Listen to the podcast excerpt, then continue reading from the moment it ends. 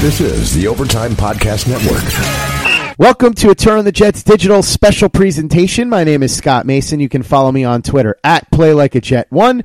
And I am joined to go through the latest news by the most dangerous man on the New York Jets beat, Dangerous Darryl Slater. He's the guy that will make you fear flannel. That's how dangerous he is. What's going on, Darryl?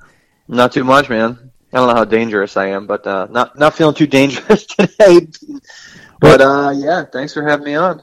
You are dangerous in terms of people trying to hide information from you on the beat. you will turn it up and you will use it against them. One guy who is right now very much in the mode of not wanting to have people say negative things about him, regardless of whether it's you or some random person on Twitter, is Le'Veon Bell. There's been a little bit of a controversy hanging over him as far as him not showing up to OTAs. I don't really think it's that big of a deal, but some people have been upset about it. And so he answered the critics on Twitter and on Instagram. And then there was some talk from his teammates about it at the United Way Gala last night. So let's talk about this a little bit, Darryl. Talk to me about what Le'Veon Bell has said about why he hasn't been at OTAs.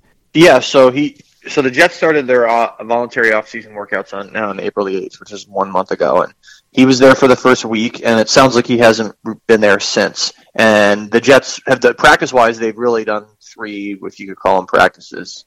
Late in a, late April, it was a voluntary mini camp.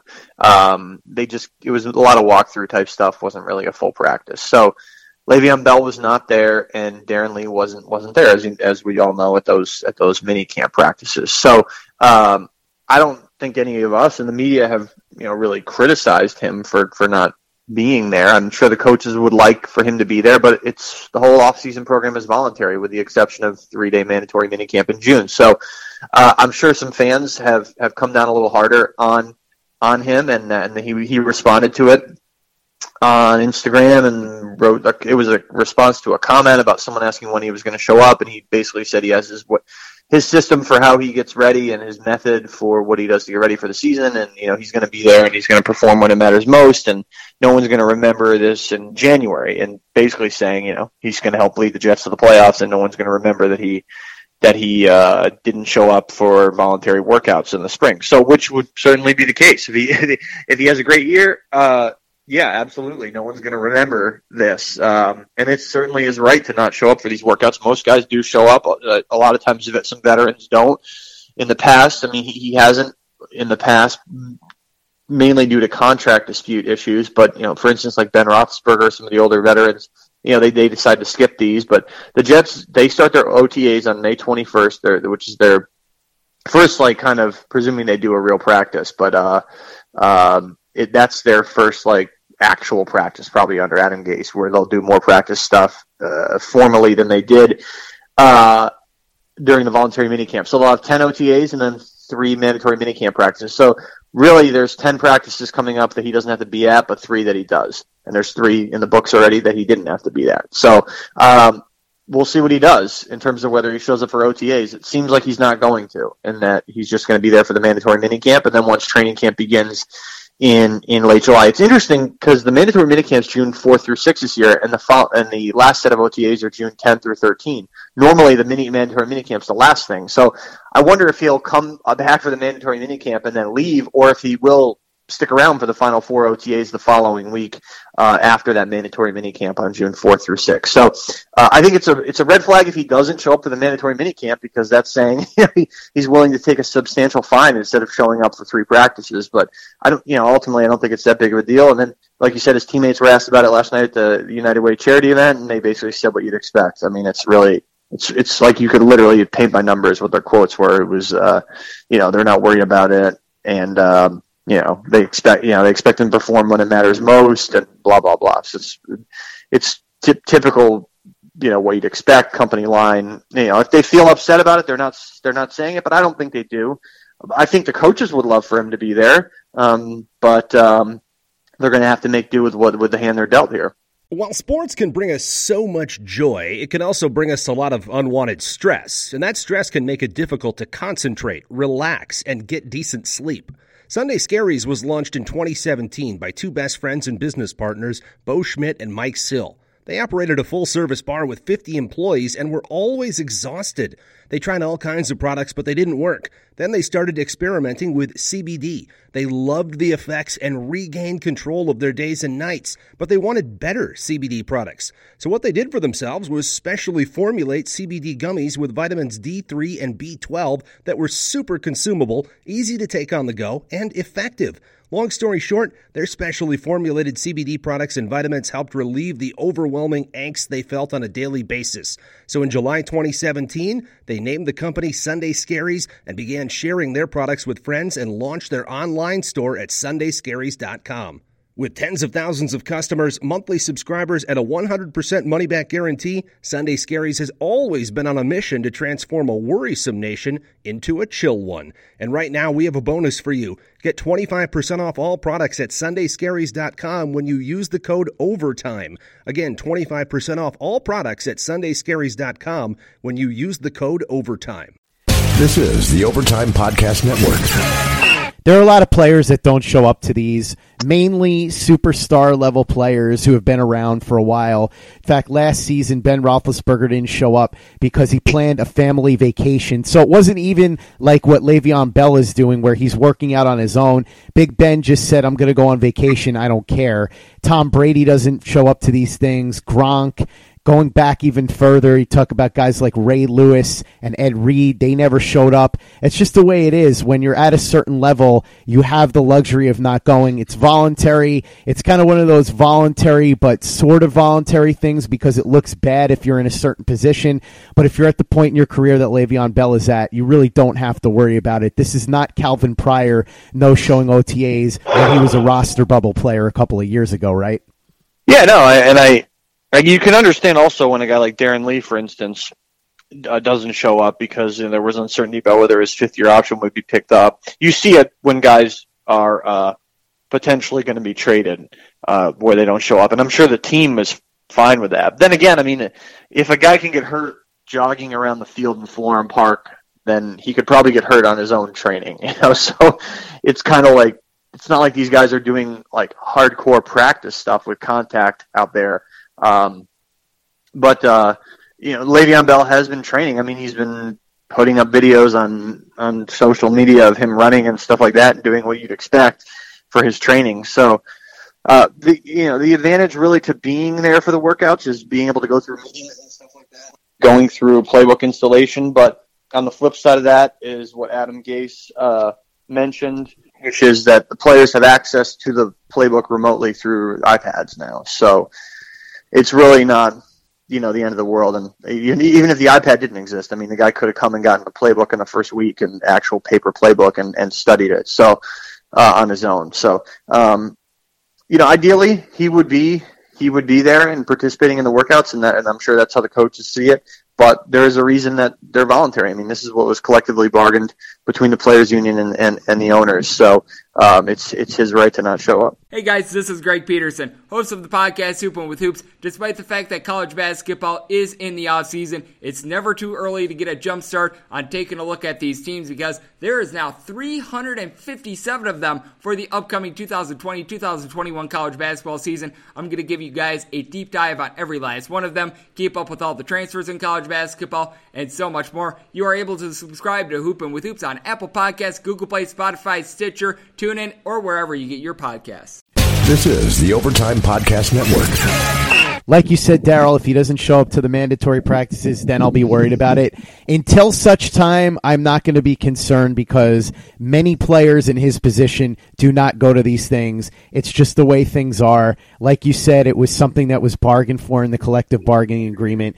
Not really much of a story here, except for the fact that Le'Veon Bell decided that he needed to take to social media to answer some of the critics of the fact that he wasn't there. So we'll keep an eye on this, but unless he doesn't show up to the mandatory practices, I really don't think it's anything to be concerned about. And another thing that I'm not concerned about is Sam Darnold having the quote unquote sophomore jinx. I think he showed plenty toward the end of the season last year to let us know that, especially with new weapons like Bell and Jamison Crowder, he's going to be a force to be reckoned with in 2019. And apparently, Joe Namath agrees with that.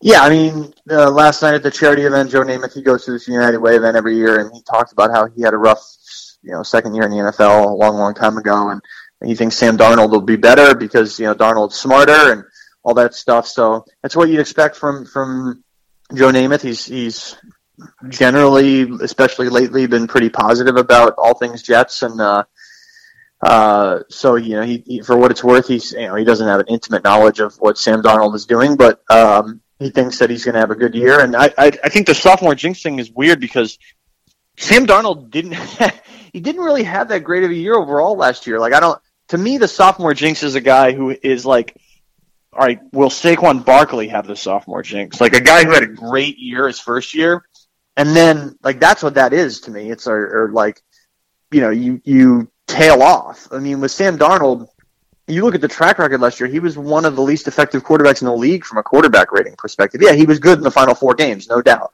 and he showed progress in the final four games. So.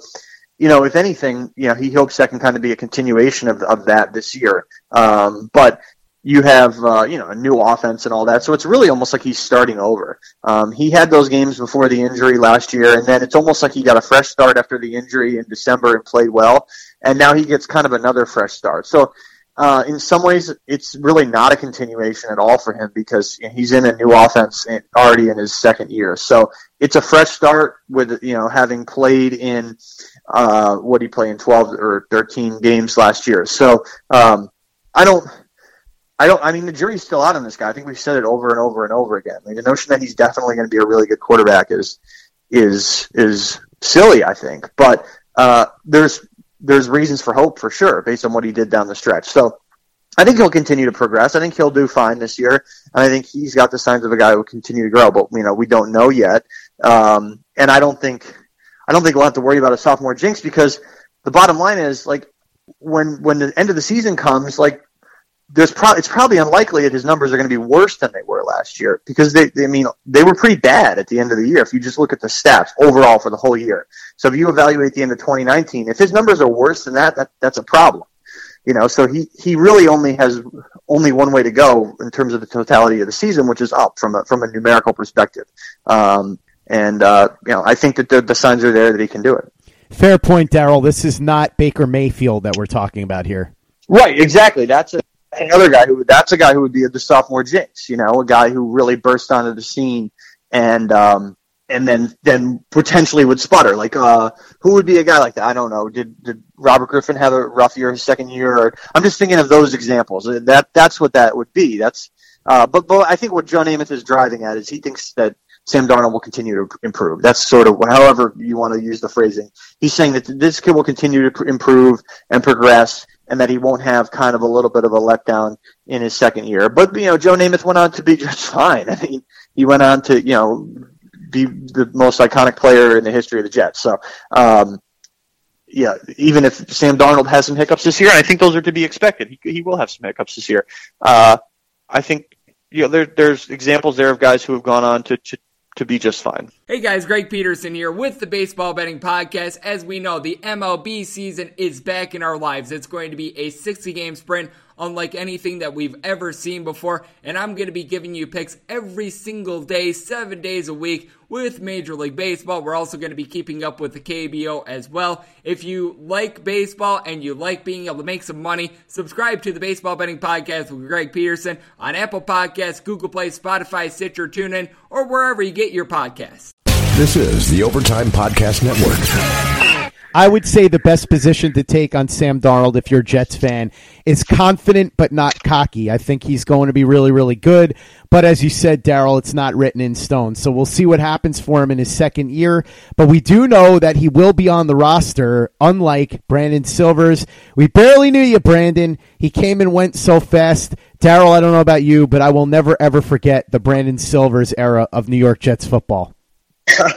Uh, he was the only guy they signed from the AAF, and I don't know if they're going to wind up signing another guy. Some of these teams signed a bunch more players out of the AAF, but yeah, so the Jets obviously brought in Luke Falk, and that kind of spelled the end for Brandon Silvers. It seemed unlikely they would go into these spring practices with five quarterbacks. There's really no point in doing that. So they go with Darnold and Siemian, and then those you know, those are going to be their one and two at quarterback, and then Davis Webb and Luke Falk will battle, battle it out for the, the number three job. Um, you know, neither of those guys has ever played an NFL game. So uh, you're looking at those guys probably being practice squad number three rather than a guy who would be active as the number three. That wouldn't make a whole lot of sense if the Jets even keep three quarterbacks. So uh, Luke Falk got some system familiarity with Adam Gase a little bit from having been in Miami last year before he got hurt uh, and worked in Gase's system. So I guess Luke Falk is an upgrade from Brandon Silvers as the number four quarterback, but um, I don't know. Uh, we'll see how it shakes out. But it's Davis Webb's got an opportunity. Luke Falk's got an opportunity, but other than that, at quarterback, you kind of know where the Jets stand with one and two.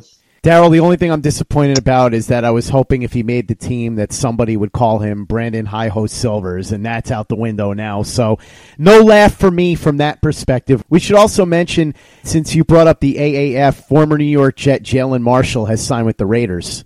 I did see that. Yeah, guy who was a had returner potential for the Jets, and then uh, would get popped with a PED suspension. So I did see that. Yeah, you know, we'll see what that amounts to, but it's a good opportunity for him.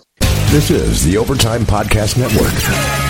Good luck to Jalen Marshall with the Raiders, former undrafted free agent here with the Jets, and hopefully he's got some good things in store for him with the Raiders, and hopefully some of the current crop of undrafted free agents for the Jets have some good things in store for them. They will have their first activities with the Jets along with the drafted rookies this coming weekend. There's not going to be any actual practices, but there's going to be an orientation, and the media will have an opportunity to talk to these guys. So, Darryl, what is it that you want to find out from the undrafted free agents and from the actual drafted players when you get your first opportunity to ask them questions this weekend? Yeah, so like you said, they're having a rookie orientation on Friday and Saturday. No rookie minicamp. Not really worth the risk of getting a draft pick hurt when there's half the players in the field are tryout guys who aren't going to ever sniff an NFL roster. So um, the draft picks are going to talk on on Friday, and uh, that's basically the the meat of the media access in terms of what really matters. And so, uh, yeah, I think we'll be interested to, to talk some more with Quinnen Williams about what he envisions his role being. Uh, talk with Jachai Polite some more about how he is trying to kind of prove wrong those people who uh, think he's a, a, a, big risk and a, and a red flag. Um, so those are a couple things for sure. And Adam Gase will talk, and there's plenty to ask him coming out of the draft because he didn't talk during draft weekend. He didn't address any of those um, reports about friction between him and Mike Maccagnan. He didn't really he didn't talk about the draft picks. Uh, so that will be a press conference. Will be a lot of catching up to do with Adam Gase on Friday. When you talk to Adam Gase, I'm sure you'll ask him about the rumored strife between him and Mike Maccagnan, but you'll probably also ask about some free agents that are still available on the open market. You wrote a column on this recently at NJ.com.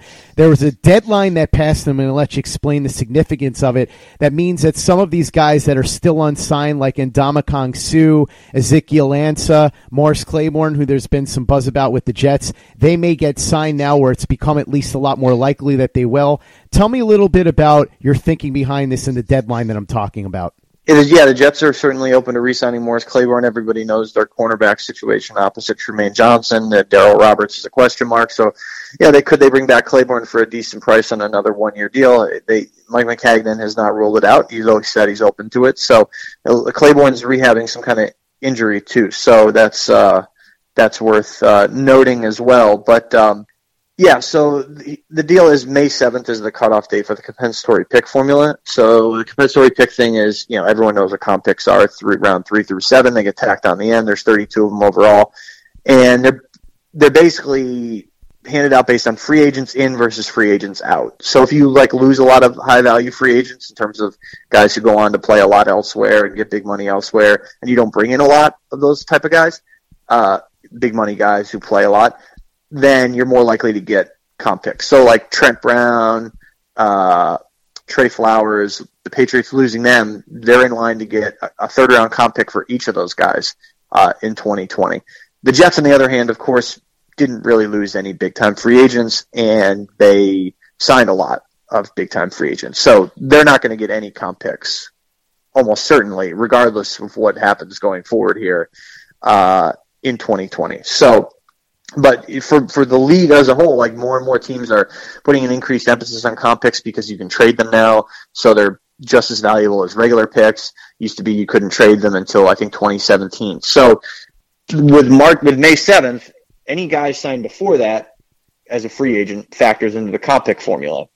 now we're talking about guys who became free agents with the expiration of their contract, not a guy who was cut. So like Eric Berry was cut, so he doesn't count here. And Ndamukong Suh's contract expired. Ezekiel Ansah's contract expired. Claiborne's contract expired. That's why they would factor into the to the comp pick formula. But now that it's past May seventh, they don't that's out the window. The comp pick formula is out the window. So teams can sign Ndamukong Suh for what? If whatever they want, like $12 million, and he's not going to count against them possibly getting a comp pick. Um, on the other, on the other hand, the, the Rams aren't going to benefit any longer from Suh signing a big deal elsewhere. Whereas if he signed before May 7th, the Rams, his former team, would benefit from him as a lost, lost, like big free agent, if that makes sense. So, um, really from a Jet perspective, it, it doesn't matter a ton because they're not going to get comp picks anyway, most likely, or any comp pick. But this means that Morris Claiborne potentially could have uh, a market pop up um, in terms of uh, teams wanting him if if if he proves he's healthy. And uh, you know, I think he he was decent enough last year where you know you could feel okay enough about putting him back out there. I think, but that's sort of where where things stand with that. You said the Jets don't have any big time free agents that left. How dare you disrespect the great Buster Skrine this way, Dad?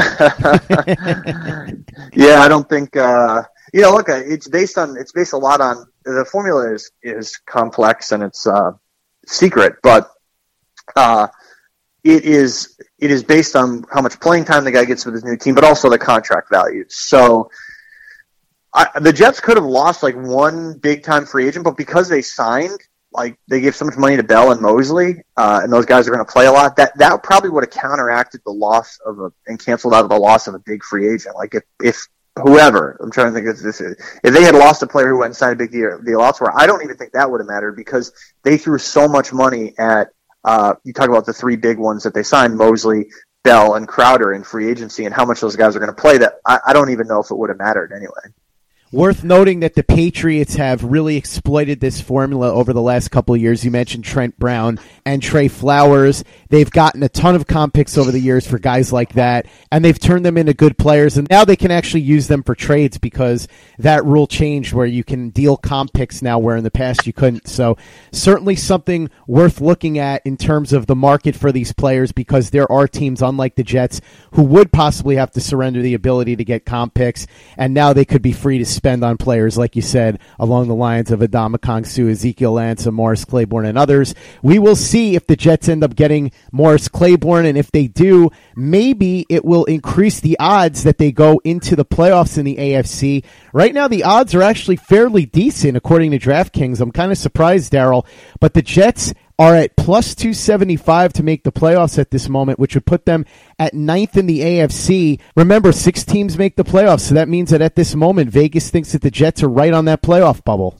I think that's fair. I mean, if if you think that they're going to win eight games, you know, you can win nine and make the playoffs as the second wild card. So, yeah, if you're talking about ninth out of 16 and in a conference where six teams make it, you're kind of right there. I would guess.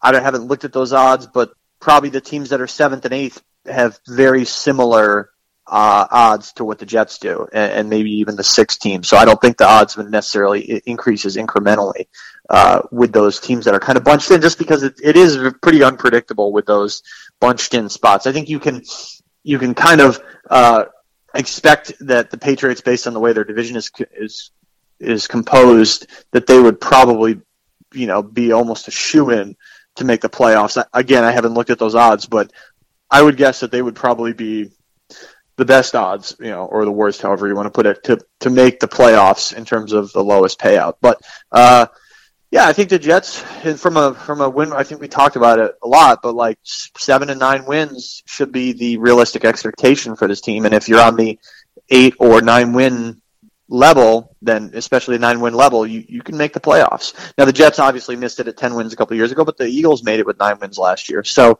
um, that you can certainly do it in nine and seven. What I did find interesting here, though, Darryl, is that while the Jets are ranked ninth in terms of their odds to make the playoffs out of the AFC, they're only actually favored to win four games. Yeah, right. So what did they do? They set the point spreads for every game already, and that's what they're saying. Yeah, they set the preliminary point spreads. Right. So what they're saying there is, uh, I think you understand it. I understand it, but just to make it clear, is they're saying that they're going to win against the spread in four games. That's that's what Vegas is saying. Not that they're going to win four games, but that they're actually going to either cover or you know say the Patriots are favored by seven, keep the margin you know less than seven. That's pretty you know it's basic gambling stuff. But yeah, I don't think that they're saying that they're going to win just four games. But that's kind of weird though because if you think that they're if you think they're going to be an uh, an eight to nine win team, I guess you're saying that they're going to go what four and four in terms of the games they win where they don't cover. So I think Vegas thinks that w- what they're saying there is they're going to win a lot of, you know, potentially some close games, which would be a reversal of of last year when they didn't win nearly enough of those. But Adam Gase has a track record from his time down there, so that's something interesting to watch. Definitely something worth monitoring. And if you're a gambler, you might want to get in on that now before they sign Morris Claiborne and the odds really shift. I'm just kidding. I'm just kidding. I like Morris Claiborne. I don't think he's going to be shifting the playoff odds all that much. Although he may help slightly in the odds that Quinnen Williams wins Defensive Rookie of the Year because obviously if they have a more competent cornerback back there instead of Darryl Roberts, who is not quite as good as Morris Claiborne, he's serviceable, I suppose, but Claiborne at least gives you a legitimate starting option. It should help the rest of the defense. But right now, Williams is rated fourth in the odds to win Defensive Rookie of the Year behind Nick Bosa, Devin White, and Devin Bush. That seems reasonable, I guess, right? the Jets had a defensive tackle win rookie of the year with Sheldon Sheldon Richardson a few years ago. So uh, normally you'd think maybe it would be you come at like a position where you could accumulate more stats, but um, with with defensive rookie of the year, the voters have kind of shown the the willingness to look beyond that because uh, Sheldon Richardson, when he won defensive rookie of the year, he was uh, I'll look it up here as we're talking, but I don't think he had like eye popping sack numbers that year, but he was an impactful player for sure. He had three and a half sacks and, and eight quarterback hits that year, um, and twelve tackles for loss, so pretty good um, but not a guy who necessarily pops off uh, pops off the screen in terms of the stats. So the, the, the precedent is there certainly for for uh, Quinnen Williams maybe do it. I think generally the safer bet, as you said, Darryl, is to bet on guys that are going to have the flashy numbers, the sacks, the interceptions, stuff like that. Sheldon Richardson was a product of a pretty bad draft that year, and I think that's a big part of the reason why he won Rookie of the Year. This year, you're probably looking at Bosa. I'm surprised that Brian Burns doesn't have higher odds. That's a guy that if I were to bet on this, I would put some money on because I think for the sack ability that he has and for the odds odds placement that he has, he's a good bargain. Josh Allen might be a good one. He's actually fifth in this after Quinnen Williams. So if you're a gambler, something to note that Quinnen Williams is at plus 900 right now and fourth behind Nick Bosa, Devin White, and Devin Bush. So if you're looking to place some bets on who's going to win Defensive Rookie of the Year, might be worth taking the leap of faith on Quinnen Williams. Darryl, thanks so much for joining me as you get ready to cover the rookie orientations this weekend. Should be some notable things going on there. But in the meantime, you and Matt Stypulkoski have plenty to read over at NJ.com, and I'm sure you've got plenty planned as well. So for anybody that hasn't been over there lately, what do you have up, and what are you planning to add in the next couple of days?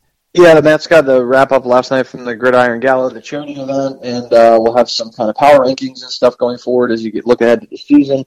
Um, and then uh, plenty of coverage from the rookie rookie minicamp, uh, such as it is, well, really rookie orientation uh, this weekend, and the draft picks we'll talk on Friday. So there'll be a lot to address there. It looks like uh, about noon or so, those guys will be talking. So within the next, you know, a little bit after that, we'll have some stuff coming out from from what they were saying. So I can't imagine a lot of rich shattering stuff from the draft picks, but like I said, the the big uh, most notable thing Friday is really getting a chance to talk to Adam Gase for the first time since a lot of stuff has come out and since the draft. So, uh, yeah, it'll be an interesting, uh, interesting day on Friday to uh, kind of catch up with uh, all things Jets.